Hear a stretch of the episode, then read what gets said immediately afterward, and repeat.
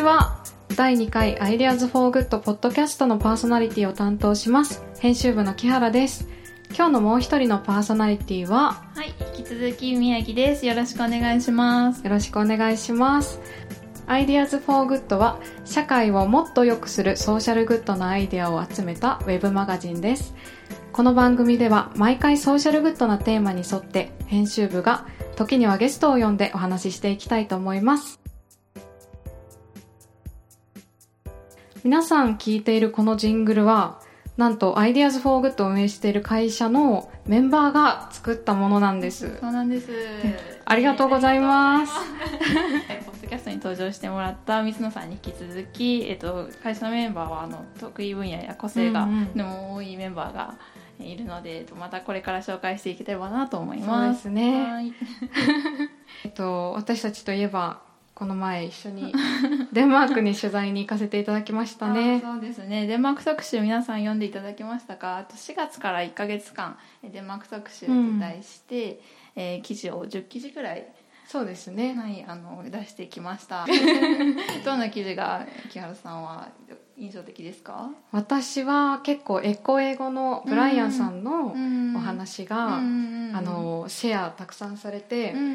買わないっていうああそうですね。価値観がすごくかっこいいねっていうお話だったので、うんそれはすごく印象的でしたうん。ね。店内のあの雰囲気もすごく良かったですうんね。うん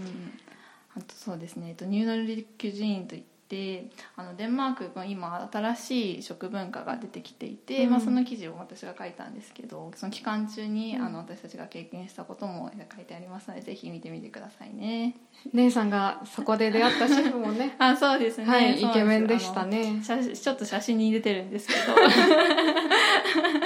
すごく私がイケメンだなと思いながらパチパチ撮っていたっていう 裏話がありましてですね ぜひじゃあ あの記事の中でねはい見てみてイケメンを探してみてください。はい。ということでですね、はい今日は素敵なゲストをお呼びしました。はいと、日本からデンマークに移住し、デンマークの教育やデンマークで第一にしている生き方を日本に伝えていらっしゃるアドバイザー、コーディネーター、ジャーナリストとしても活動していらっしゃるニールセン北村智子さんです。よろしくお願いします。よろしくお願いします。デンマーク特集でもあのニールセン北村智子さんのえ記事を書かせていただきました、うんうんうん軽く自己紹介をはい、わかりました。えー、ニールセン北村智子と申します。えー、2001年の10月からデンマークに、えー移住しまして、えーまあ、デンマークでもコペンハーゲンではなくてロラン島というあのすごく田舎に引っ越しましたでそれまでは東京や横浜に住んであの仕事をしていたのでもう180度全然違う暮らしになったという感じなんですけどもで、まあ、向こうに行ってからはずっとデンマークと日本の間でお互いの国が何か、まあ、活かせるようなことがないだろうかとかあのいいことやってるけど全然知らないっていうこともたくさんあるのでそういったことを伝えられればいいなと思っていろんな活動をさせてもらっています。ロラン島私たちも行かせていただきましたけどちょっと簡単にどの辺にあるのか多分知らない方も多いと思うのでどんなところなのか簡単にお話しいただいてもいいですか、えー、とロラン島は、えー首都のコペンハーゲンから車でだいたい2時間ぐらい、えー南に行ったところですね。であのデンマークは島がいっぱいたくさんある国なんですけれどもその中でまあ4番目に大きい島ということで、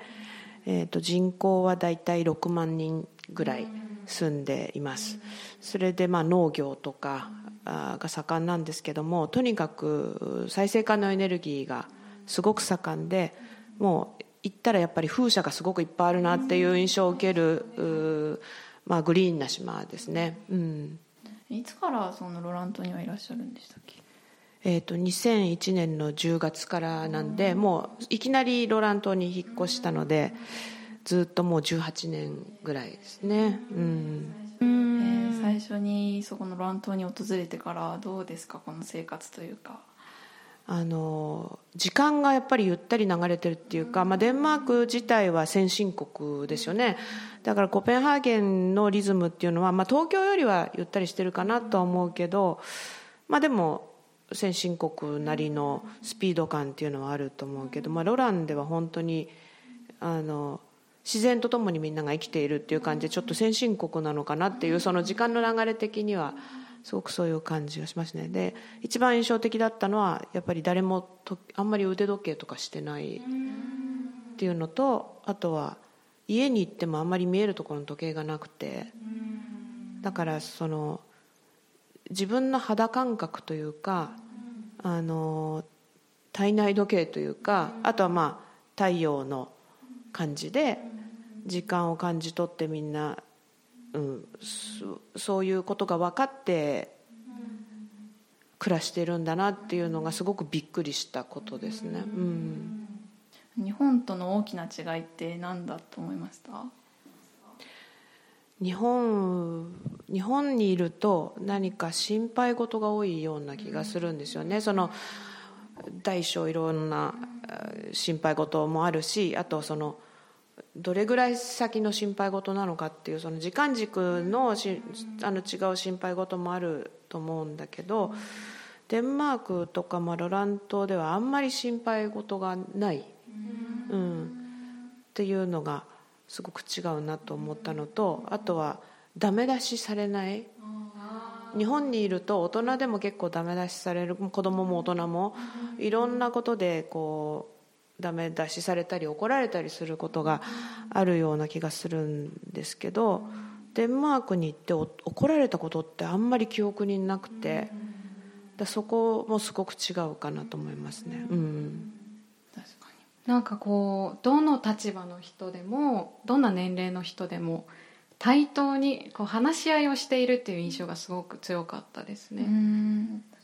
そう話し合いで決めるっていうことが多いですね。多数決じゃなくて。うん、それは教育しかり政治しかりですよね、うん。まあ、選挙は多数決で決めることなんだけれどもそれ以外のことはできるだけ何回か話し合うチャンスをも持ってその中で一番良さそうな一番いいなんていうかその時に一番決めうる最善の妥協点というかそういうのを根気を強く探していくそれがすごく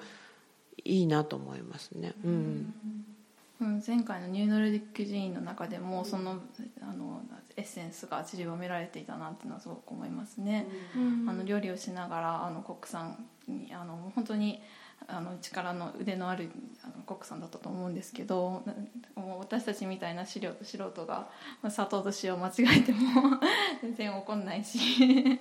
あの褒めて伸ばすというかこれ美味しいねとかあの全然否定しないっていう部分はすごくあったかなっていうふうに思います。なんかちょっと手順を間違えてもそれを生かしてじゃあこういうふうにやったら美味しくなるんじゃないとかそう言ってもらえたのはすごく面白かったなって思いますね。うん、だ子供の教育とか見ててもやっぱりそうで、あのあんまり失敗と考えないかもしれないですよね。日本で多分失敗っていうふうにカテゴライズされるようなこともあそう来たんだみたいな受けとりあえず受け止めてじゃあそういう形だったらこっちにも触れるよねみたいな新しいやり方を逆にあのやれるかもねっていうふうに、まあ、どこまでポジティブなんだって思うこともあるけれどもそういうのはすごく、まあ、失敗を恐れないで何でもやれるっていう子供が育ちやすいかなとは思いますよね。うん、そうですね。ともかさんは今お子さんが今何歳でしたっけ？えっ、と今16で。うん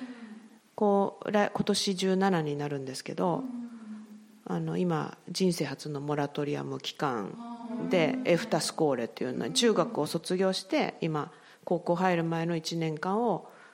あのちょっと考えながら過ごしたいっていうのでそういうオルタナティブの学校に今行ってます。うんもう学校の教育中学生から高校生になるって日本ではもうそのまま高校受験してその、えー、普通高校に行ったり、うん、まあほとんど専門学校のようなところに行くっていう選択肢はないかと思うんですけどあのデンマークの教育ではそういったあのモラトリアム期間を作ったりすることに寛容であるっていうのがすごく大きな特徴ですよね。そうですねだからもう中学卒業する15ぐらいでかなり次の自分は将来何をやりたいかっていうことを考えないといけなくなって、まあ、細かくもう分かれてくるので学びがだからまあゆっくり考えた方がいいだろうしその時間を十分に使ってねっていうのでだからそういう選択をする子どもたちは大体4分の1ぐらい全体の。うん、だからであとでその後にまあ高校なのか専門学校なのかいろいろ変わってくるんですけどだから今高校3年生に今度卒業して日本にワーホリに来るという子がいてその子に日本語を教えてるんですけどあの思いっきりひげ生えてるる高校3年生。だあだからそのそういう途中途中であのモラトリアム期間を作ったり、まあ、留学したりそういうエフタスコーレとかそういうところに入ったりすると、まあ、1年とか2年とか遅れたりするんだけどもだから全然その年齢が高校1年とか3年で違うっていうこともあのハンデには全くならないしだ彼がちょっと心配してたのはあの日本ではひげが生えてるとあの働けない職場があるって聞いたんだけどだからでもこのひげは自分のアイデンティティだから絶対剃りたくないんだけどそれだと日本では無理でしょうかみたいな相談してて。だ学校にはだからひげ生えてる高校生がいっぱいいる。うんそうあのとも子さんのあの息子さんのあの彼女さんと別れる選択をした話、あれをぜひちょっと 聞かせていただきたいなと思うんですけれども。で今あのあとよりが戻って別れてまた今よりがも私が来る直前に戻った感じで、まあ、くっついたり離れたりしてるんですけど、まあ、彼らの考え方としてはあのそういうエフタスコーレっていう1年間モラトリアム期間なんでその学生生活をやっぱり楽しみたいし、でそういうエフタスコーレみたいなところっていろんな国中のいろんなとこから学生が来てるから、そういういろんな人たちと出会うチャンスでもあって、まあ、男女限らずねだからそういう楽しく過ごしたいからその例えば彼女だけと時間を過ごすとかある特定のグループの子とか。とだけ実感を過ごすっていうのはやっぱり違うんじゃないかってあの思ってでそういう、まあ、口論とかが多くなったりやきもち焼いたりするのはやっぱりその時間がもったいないと。で僕たちは今出会って楽しいから付き合ってるけど一生付き合うかどうかわからないしあのでいろんな人ともやっぱり時間を持ちたいからあの、まあ、別に無理して付き合わなくてもいいんじゃないか。っていう感じでまあでもそういうふうに先生もそういう話をするんですよね。全然彼氏彼女とか持つのは全くあのよくてただその人だけに縛られるのは今はもったいないかなと思う。だからいろんな人とできるだけあの出会ってで価値観とかを共有しながら自分はあこういう人と一緒にいると楽しいのかなとかそういうことをまあ見つけていく今時期だからっていう話を先生もやっぱりしていてでそういうところはすごくいいなと思いますよね。うん、うん。大人ですねなんか、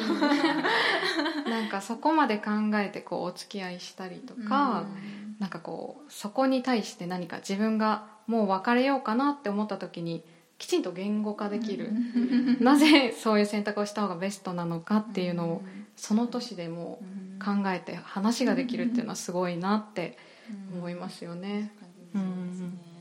なんかそういう話って多分あの日本だと部活だったら結構あるかなと思うんですけど、うん、なんか部活の中で仲良くしててでそれを彼女が見て嫉妬みたいなのがあると思うんですけどそれがなんかエフタスコーレっていうそのなんだろう教育の一環の一環として、なんかなんだろう馴染んでるというかそのデンマークの文化の中にすごいなと思いました。うん、うん、だからまあ人と出会うことをすごく大事にしてる、まあ、学校でもあると思うんですよねエフタスコーレっていうの。は、まあ、ホイスコーレもそうですけどフォルケホイスコーレもそうですけどやっぱり今普通にいると同じ地域で同じ人たちと付き合ってで同じ会社の人と顔を付き合わせてっていうことが多いと思うけどもそういうところからまあ一歩離れてあの全然新しい人と出会っていく。でそこからまあ自分が新しい価値観とかで驚いたりしながら、まあ、お互いに成長していくっていうそういうことだと思うのでで、まあ、子どもたちもそれをよく分かって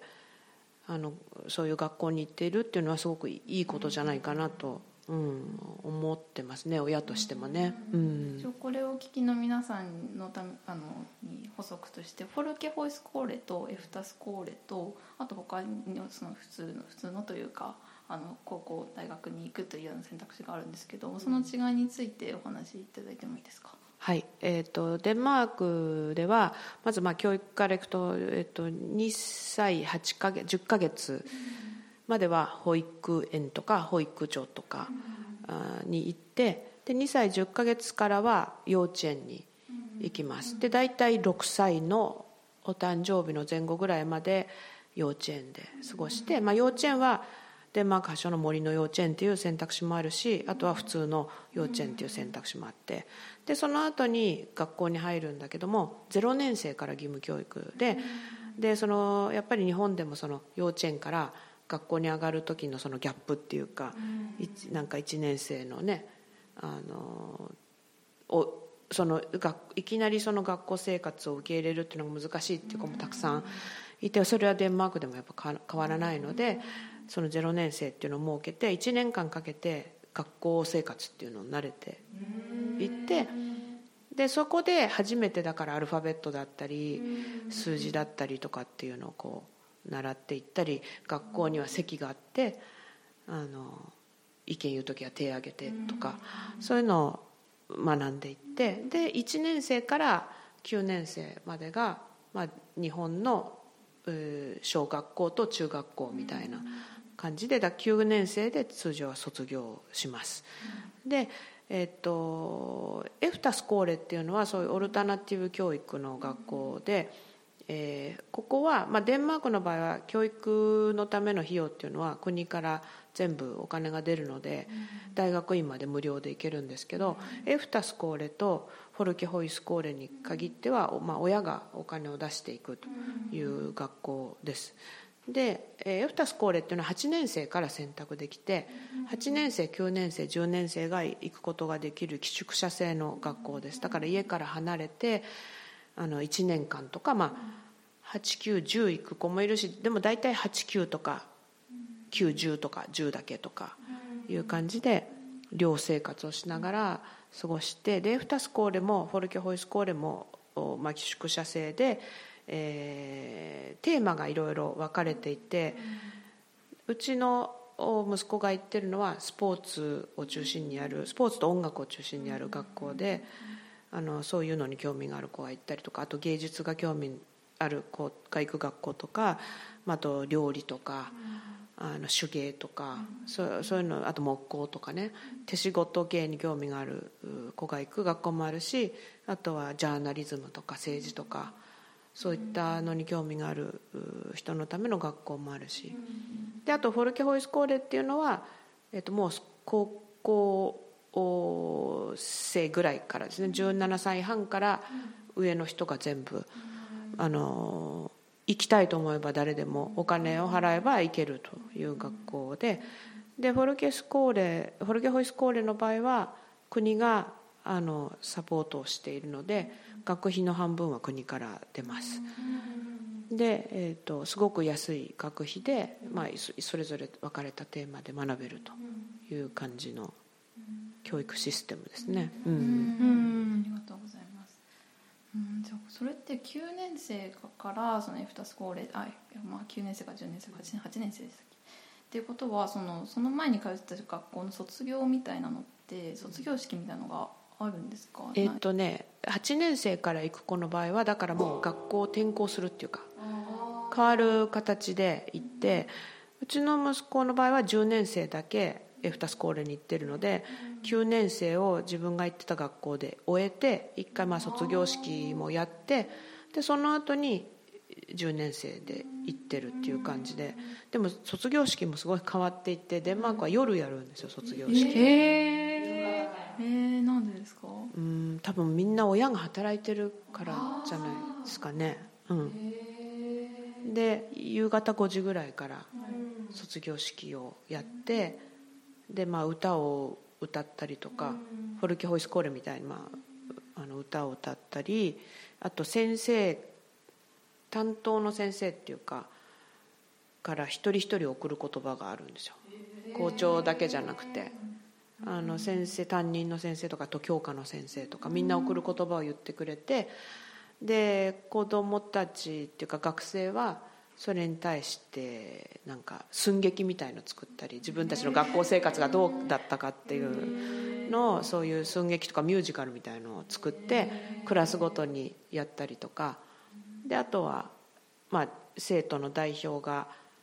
あの先生たちとか学校の人たちに伝えたいことを言ったりで飛び入りでどうしてもやっぱり代表の子だけじゃなくて自分もいたいってことは手を挙げてそこで飛び入りで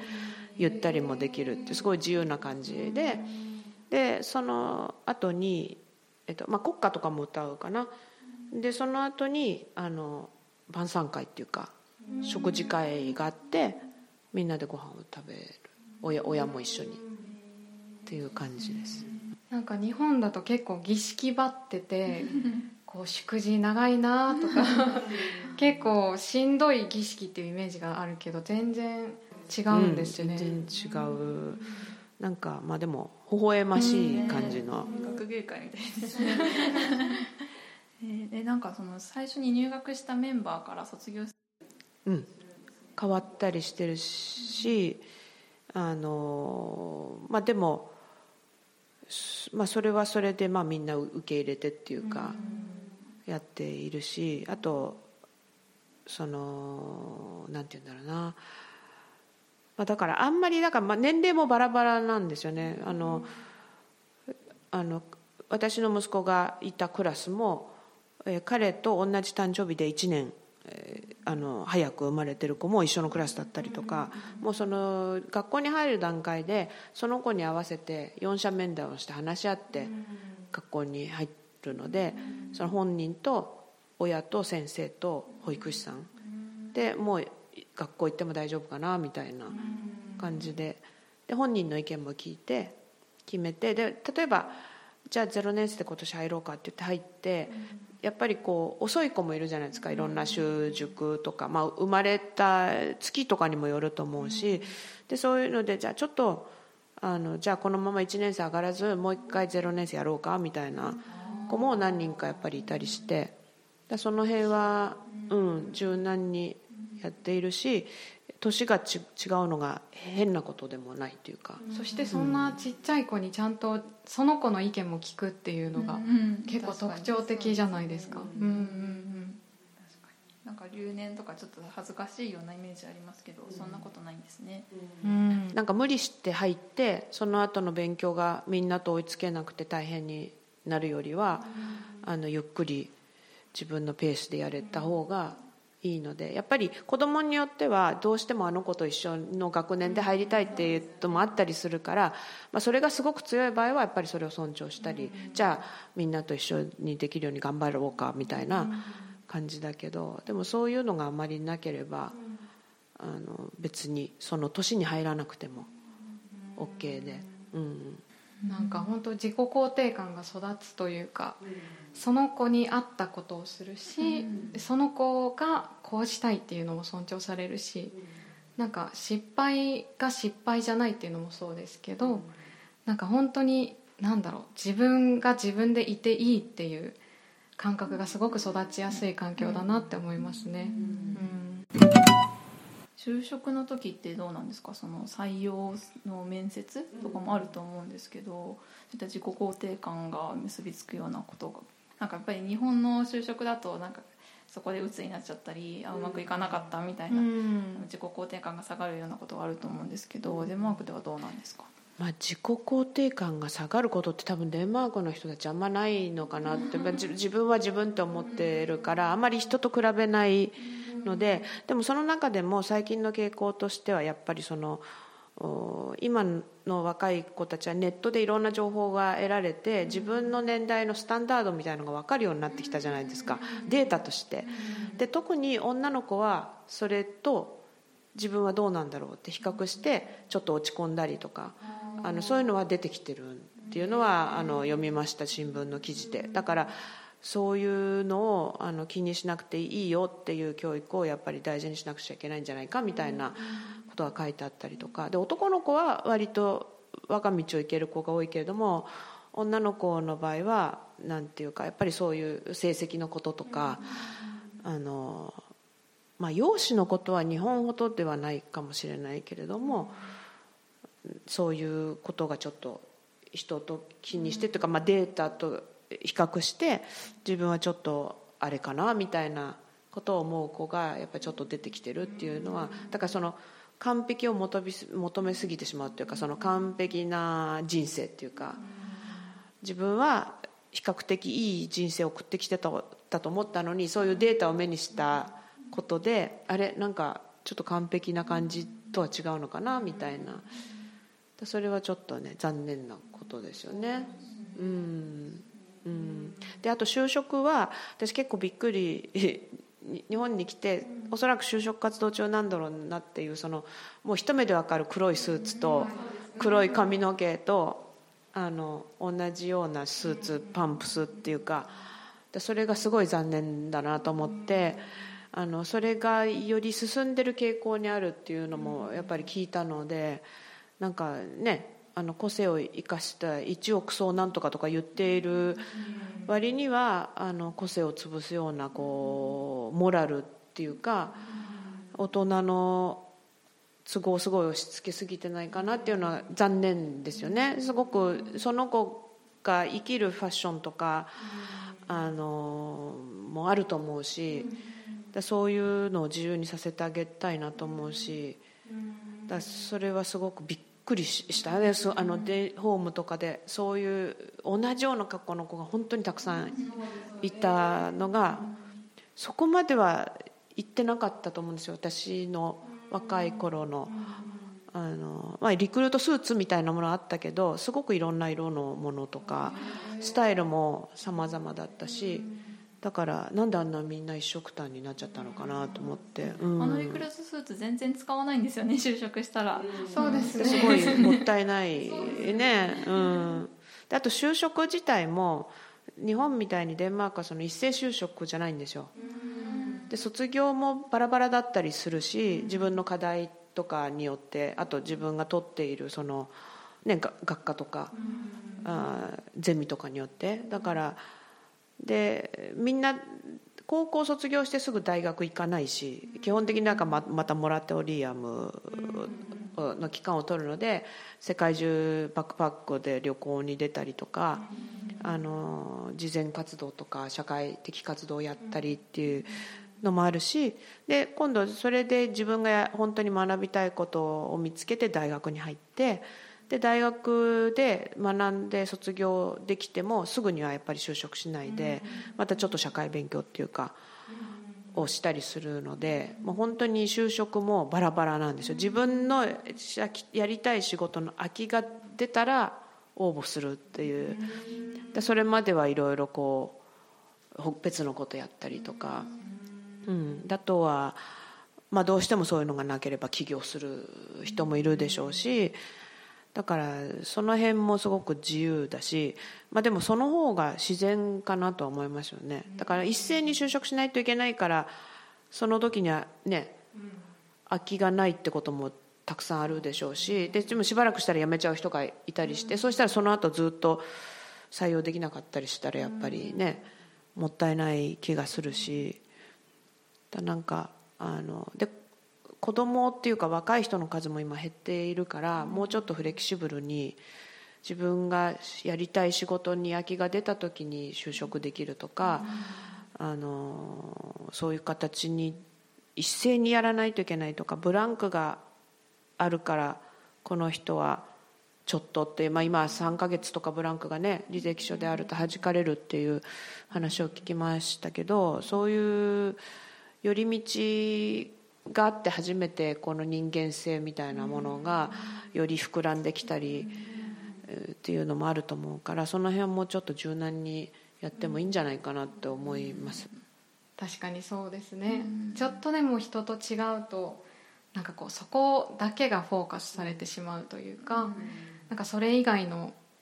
なんだろうな休んでる間にこんないろんなことを考えていたとか、そういうポジティブな部分に目が向かないことが結構あるような気がするので、なんかそういうなんだろうな自分がちょっと人と違うなって思った子でもなんかこういうこういう考え方の国があるんだとか、それを知るだけでもちょっと楽になるんじゃないかなっていう気がしますね。うん。そうだからもう日本の企業とかには、まあ、そのフォルケホイスコーレとかそういうところでその自分を見つめ直したりとか、まあ、社会のことを勉強したりとかってしてる人をもう優先的に採用しますみたいな企業が出てきてほしいなって、うん、思うしやっぱりそういう人たちがたくさん集まる会社の方がなんていうんですかね課題解決能力とかいろんな経験をしてる人が多ければあの時代がどんどん変わっていってもそういうのにこう順応できる人っていうのは増えていくような気がするので、うん、そうなってほしいなと思う。うん。ちなみにこの仕事の空きが出たから応募しますってなった後ってなんか採用の流れというかそういうのってどういう形が多いんですか？うんまあ企業にもよるんですけど企業とかまあその職仕事にもよるんですけどもうじゃあもうとりあえずすぐ来てみてみたいな感じで、まあ、インターンっていうか最初ね試験的に例えば2週間とか、えー、1か月とか、まあ、そういう形でやってみてそれでできそうだったら、まあ、続けてもらおうかとかで条件とかもうちょっと詳しく話話し合おうかとか。あのあと、まあ、業種によってその組合に入ってるかどうかとかも、まあ、確認をしてでその組合そういう業態別に組合があってその労使協定の中でいろいろ給与とか、あの福利厚生とか決まってくるんで、まあ、そういう話をしたりとかいう形で、うん、決まっていく感じですね、うん、なんかすごく柔軟でいいですね。うん、すねなんか日本だとまあ、結構最初にこう能力テストみたいなものがあって、でまあ何回か面接してでその時間もそんなに取れるわけじゃなくってなんかお互いなんとなくここなのかなっていうなんていうんですかねこう目線でこう合わせて入る、で入ってみたらなんか違ったとか結構ありますけどちょっとやってみてお互いどうかみたいな、ちゃんと探れた方がなんか現実現実というかうん。本当はそれがいいんだろうなっていう感じが。あとはその大学とかで大学とかまあ大学院であのインターンをやるっていうか、うん、あの座学実習の繰り返しなんですよ。大体どの教科でも、うん、どの学科でも。だからあの教員とかもそうだし、えー、だから学校の教員のそのなんだっけ実習も日本だと多分2週間ぐらいだと思うんだけどデンマークの場合は3か月ぐらいあってでその中でいろんな学校に行くんですよ。例えばその都会の学校田舎の学校移民が多い学校インクルーシブであのハンディキャップの子が多い学校とか。でそういうのをいろいろ経験する中であの自分はこういう学校の方が向いてるかなとかあのっていうので、まあ、こういう学校の教師として、まあ、応募しようとか。だからあんまりだからこんなはずじゃなかったっていうのはそれほどないんじゃないかなと思うし。だ必ずその大学の時に、まあ、大学院とかでもそうですけどその受け入れ先を決めて、でその実習期間中は受け入れ先から給料をもらってそこで仕事をするっていうシステムなのである程度責任も発生するからただこうね授業のあの延長で行ってあのお客さんでやらせてもらうんじゃなくてちゃんとその中に入り込んでやるっていうことになるからそうするとかなりそのその仕事の内容っていうのも分かってくると思うし。だよりそうそうなるとあなるほどこういう実際にこの分野で働くっていうのはこういうことなんだっていうのはすごく実感としてあと期間も長いんで分かりやすいんじゃないですかね、うん、だその辺がねちょっと日本だともったいないかなと思ってその大学卒業してもその会社に入ってその会社色に染まる期間みたいなのがあるじゃないですか研修受けて。デンマークの場合はあまりそういう研修はなくてあの、まあ、会社にいる人がまた半年に1回とかそういろんなそのスキルアップのためにとか新しい情報を社会が変わっていて新しい情報を得るためにっていう研修はあるけれども、その新入社員研修みたいのは基本的にないので卒業して、まあ、その会社に就職したらもう1日目からそのプロとしてやるっていう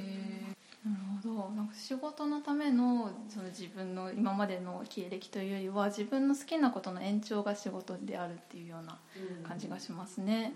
うん、向いてることとか、うん、そうですね。それを見つける場が、まあ、そのエフタスコーレだったりフォルケホイスコーレなのかなって思いますね、でえーと、今回のあのフォルケホイスコーレの、えーと、今年の6月7月でしたっけ？あ8月か。今年の8月に、えーと、フォルケホイスコーレ新しくサマーアカデミーが始まると思うんですけど、えー、とその、まあ、魅力というかどんなところを、えー、と日本の方に知ってほしいなっていうのはありますか？そうですね。で今私たちは、えー、ロラン島に、えー、デンマークで初めての食のインターナショナルホイスコーレを作りたいということで2016年から活動してるんですけど2017年から毎年夏にサマーアカデミーをやっていてで今年は3回目です。で8月4日から1週間なんですけどあのサマーアカデミーは1週間だけでそのホイスコーレフォルケホイスコーレの良さをまあ体感してもらおうっていうことでで今年のテーマは「えー、Food, Food Unfolded」っていうテーマで、えー、と食を紐解くっていうテーマなんですけど食っていうのは実はそのなんていうんですかね農家さんとかシェフとかスーパーマーケットとかそういうところだけで成り立っているような気がするけれどもでも私たちが食べているものっていうのはいろんな歴史背景だったりあの宗教だったりそういう、まあ、倫理観とかねそういうものが背景になっていたりとかあと政治的なことも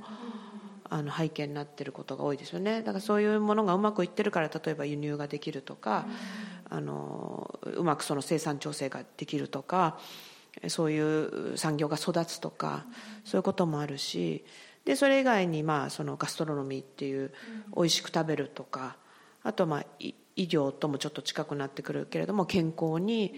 長生きできるように食べるとか。あとまあもう一回政治のことに戻ると例えばその全世界の人が飢えないように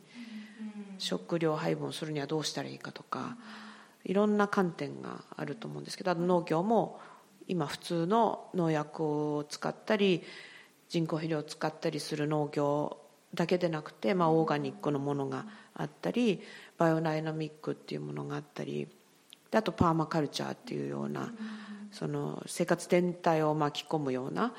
考え方もあったりだからその食を取り巻くものを全部いろんな面からあとその感覚として何何があるから人間は美味しいと思うんだろうとかそういうその人間の構造というか自然科学みたいな感覚を紐解くっていうようなことも、まあ、だからいろんな角度から食を考えようっていうのが今回のテーマでだからそういういろんな方面のなんていうんですか専門家の人が来てくれてでそこでいろんな実験をやりながらあの食って面白いなっていうのを感じてもらえればいいなと思ってまして今回は本当にもう本当にいろんな専門家農家さんも訪ねるし、でもうデンマークの食の中でその感性的にすごくなんていうんですかね鼻と舌の感覚がもうすごく優れているシェフがいるんですけどその人にそういう食の感覚として楽しむ味わう食とかそういうのを一緒に実験をして教えてもらったりとかあとは政治家も呼ぶし政治のこともやるしでそういうまあ、農業のこととか漁業のこととかも一緒に考えるし本当に1週間で盛りだくさんの内容、でやります。でご飯もあのボラン大体ボランティアで運営をしているのであのご飯を作りに来て来てくれるのもそのシェフとして勉強をしてでこのあとどういうところに勤めようかなとかって今考えてるような子たちがご飯を作ってくれるんですけど、まあ、すごい美味しいんですよ。彼らが作ってくれるご飯が。だからそれも結構魅力だし。あと何といっても安い。参加費用が安いんですよ。1週間6泊7日で滞在費っていうかその宿泊ご飯全部ご飯も含めてそういう受講料とか全部含めて、えー、と大人で4925クローネだったかな。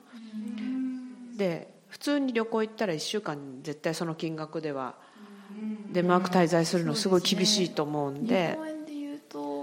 えっ、と8万5000円ぐらい、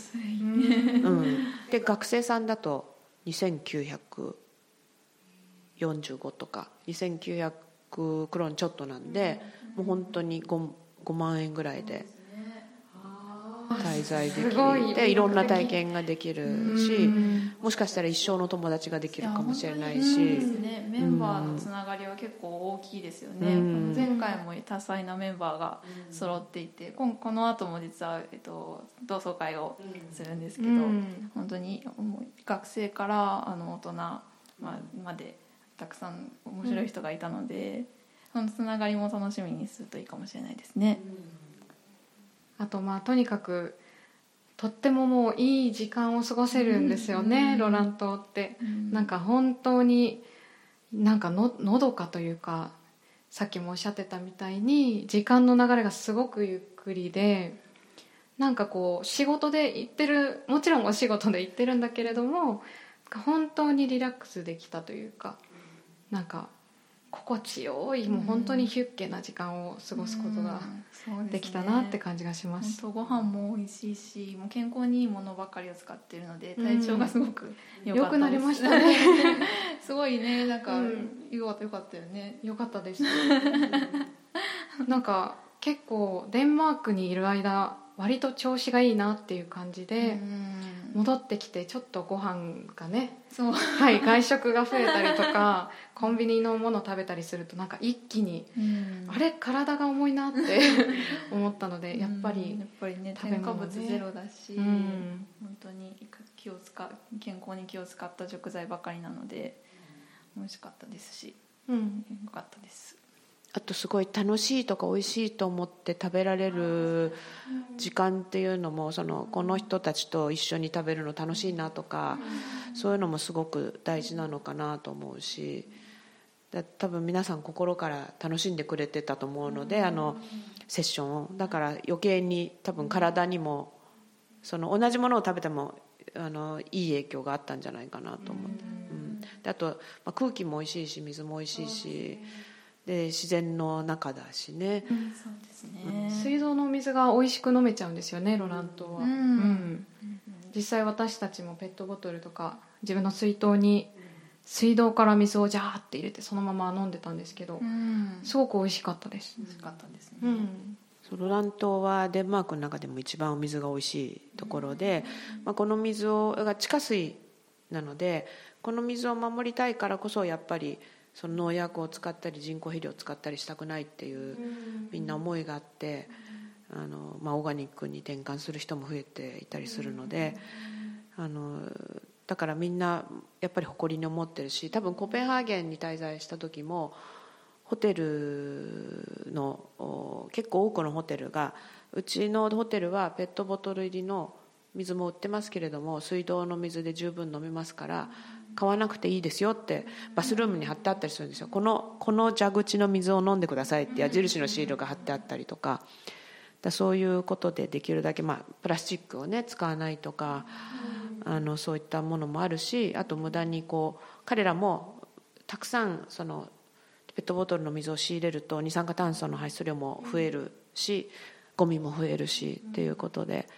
だからできるだけその水道水飲めるっていう貴重な資源をだから最大限に使いましょうっていう。でそうしてもらうことでよりあ水大事にしなきゃいけない。この水道から水が飲めるっていう状態を次の世代にも次の次の世代にも伝え伝えないといけないっていうことはすごく考えてますね今。うん。日本と違って違うって面白いところがそのコペンハーゲンと協定を結んでいて、なんか地方ならではのその役割というのをちゃんと果たしているっていうところが面白いなって思いますね。そうだから多分日本もだんだんそうなってくると思いますしなんとなく今までは、あのと都会が偉くて地方はなんか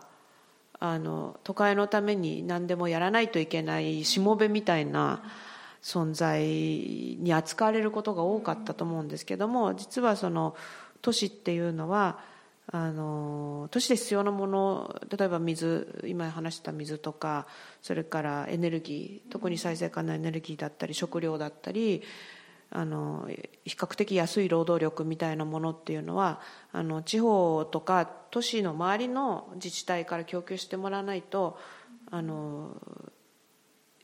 満たされない都市が満たされない都市として機能しない。ということで1日でも1個それが欠けたらもう都市として機能しないので実は非常に都市っていうのはあの地方に依存していて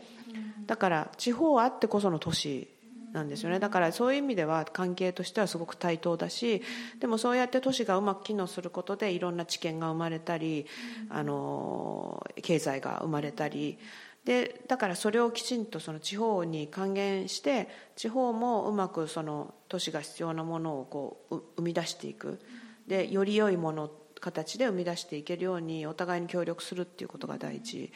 でそのための協定っていうのがコペンハーゲン市とロラン市で2017年の1月に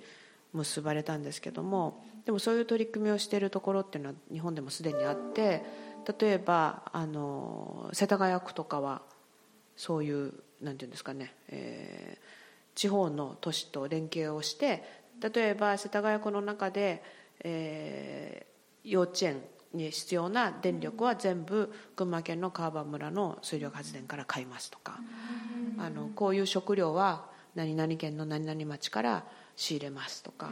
そういうその今まで都市っていうのはお金が安いところから買っていたけれどもこれからはそのお金が安いところから買ったとしてももしその貨幣価値が変わってしまったり何か社会的なその変動いろんなその価値の変動が起こった場合にお金がだから全然その価値をなさない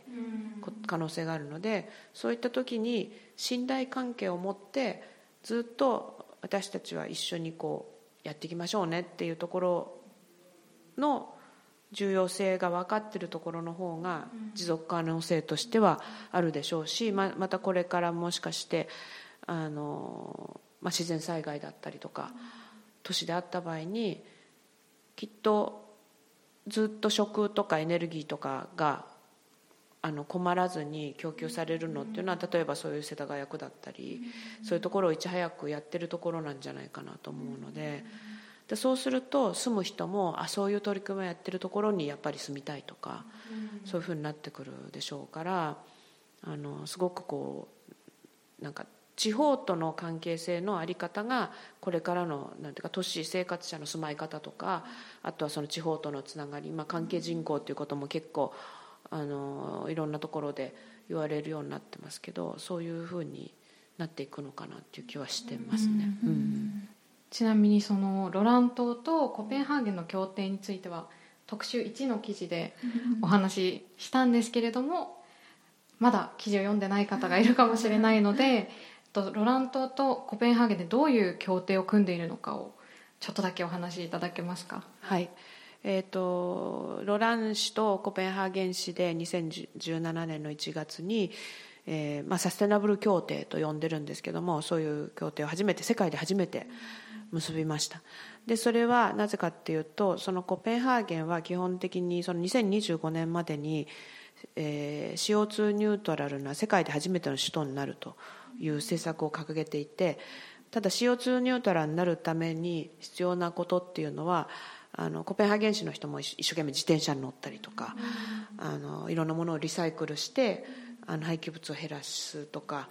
あの、まあ、廃棄物で出た熱を今度発電とか、えーと、暖房とか冷房に使うとかやってますけど結局でも大きなところっていうのは地方でたくさんその風力発電とかであの電気を作ってもらったりしないと難しいんですよね実現が。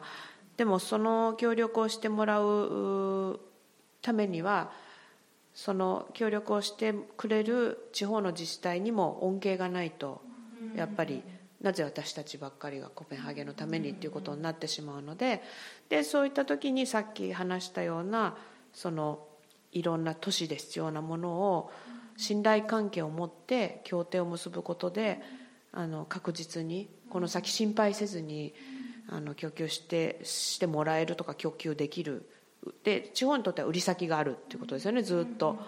信頼関係で。で都市としては信頼関係を持って供給してもらえる先が必ずあるということでそのすごく安心感につながるのでそういったことをまあエネルギーだったりそれから食料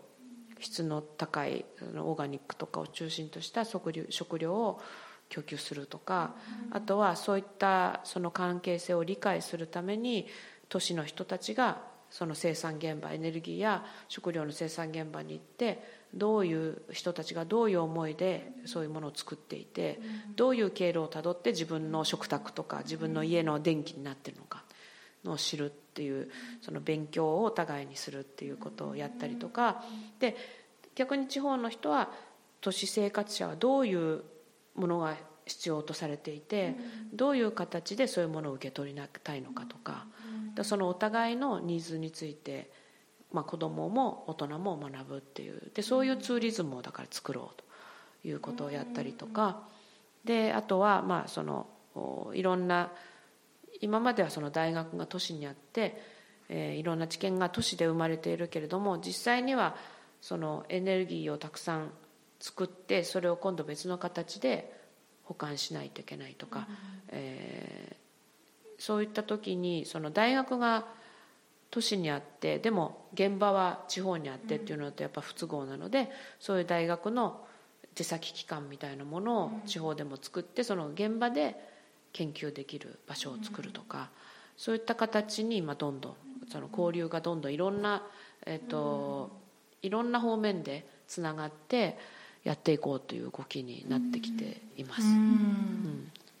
そういったロラン島ならではの特徴というか魅力というのもこのプログラム中のエクスカーションであの小旅行っていうんですかね。であのそういうこともいろいろインプットできるんですよね。そうですね。やっぱりあの建物の中に行っただけじゃつまんないので、うん、いろんなところに出て行ってもうエクスカーションはやっぱりあの、まあ、目玉の一つというかね、うん、ですごく楽しい時間になると思います。でデンマークの夏はすごくあの気候もいいしあと日も長いのでもう10時ぐらいまでね明るいしであの朝から夜までたっぷり、うん、楽しんでもらえると思います、うん、今回はえっとまあいろんなオーガニック農園を訪ねたりするので、まあ、そういうところとかおそらく前回行ったようなあのドデカリテンっていうあの彫刻のあるところとかあそこはもっと皆さんに知ってもらいたいところだし、まあ、ああいうところに行くだけですごくこうなんていうか気持ちが解放されるっていうかね、うん、インスタ映えスポットですよね、今お話ししてるのはあれですよね。あのロラント特集で見たかもしれないんですけどなんかモアイみたいな像があるんですよ皆さん、うん、で今まだずっと何年も先まで建設中でそのまあ、サグラダ・ファミリアじゃないけれどもずっと多分長年続くんですよあれ彫刻が終わるまでには。だからいろんな来る年によって全然見方も違ってくるでしょうしでいろんなあの夏はコンサートもやったりしてるのでもしかしたらそういうのも体験できるかもしれないんでうん。はい、というわけで。はい。そうですね。そろそろまだまだ話し足りないんですけれどもそろそろ時間が来てしまったので本日はありがとうございました。あありがとうございました。皆さんもお付き合いいただきありがとうございました。第4回も素敵なゲストをお迎えしてお送りしますのでお楽しみに。今回の、えーと、お話しいただいたサマーアカデミーについては、えーと、今後「Ideas for Good」の中で、えー、紹介するのでそちらもぜひご覧ください。では今日も素敵な一日をお過ごしください。ありがとうございました。ありがとうございました。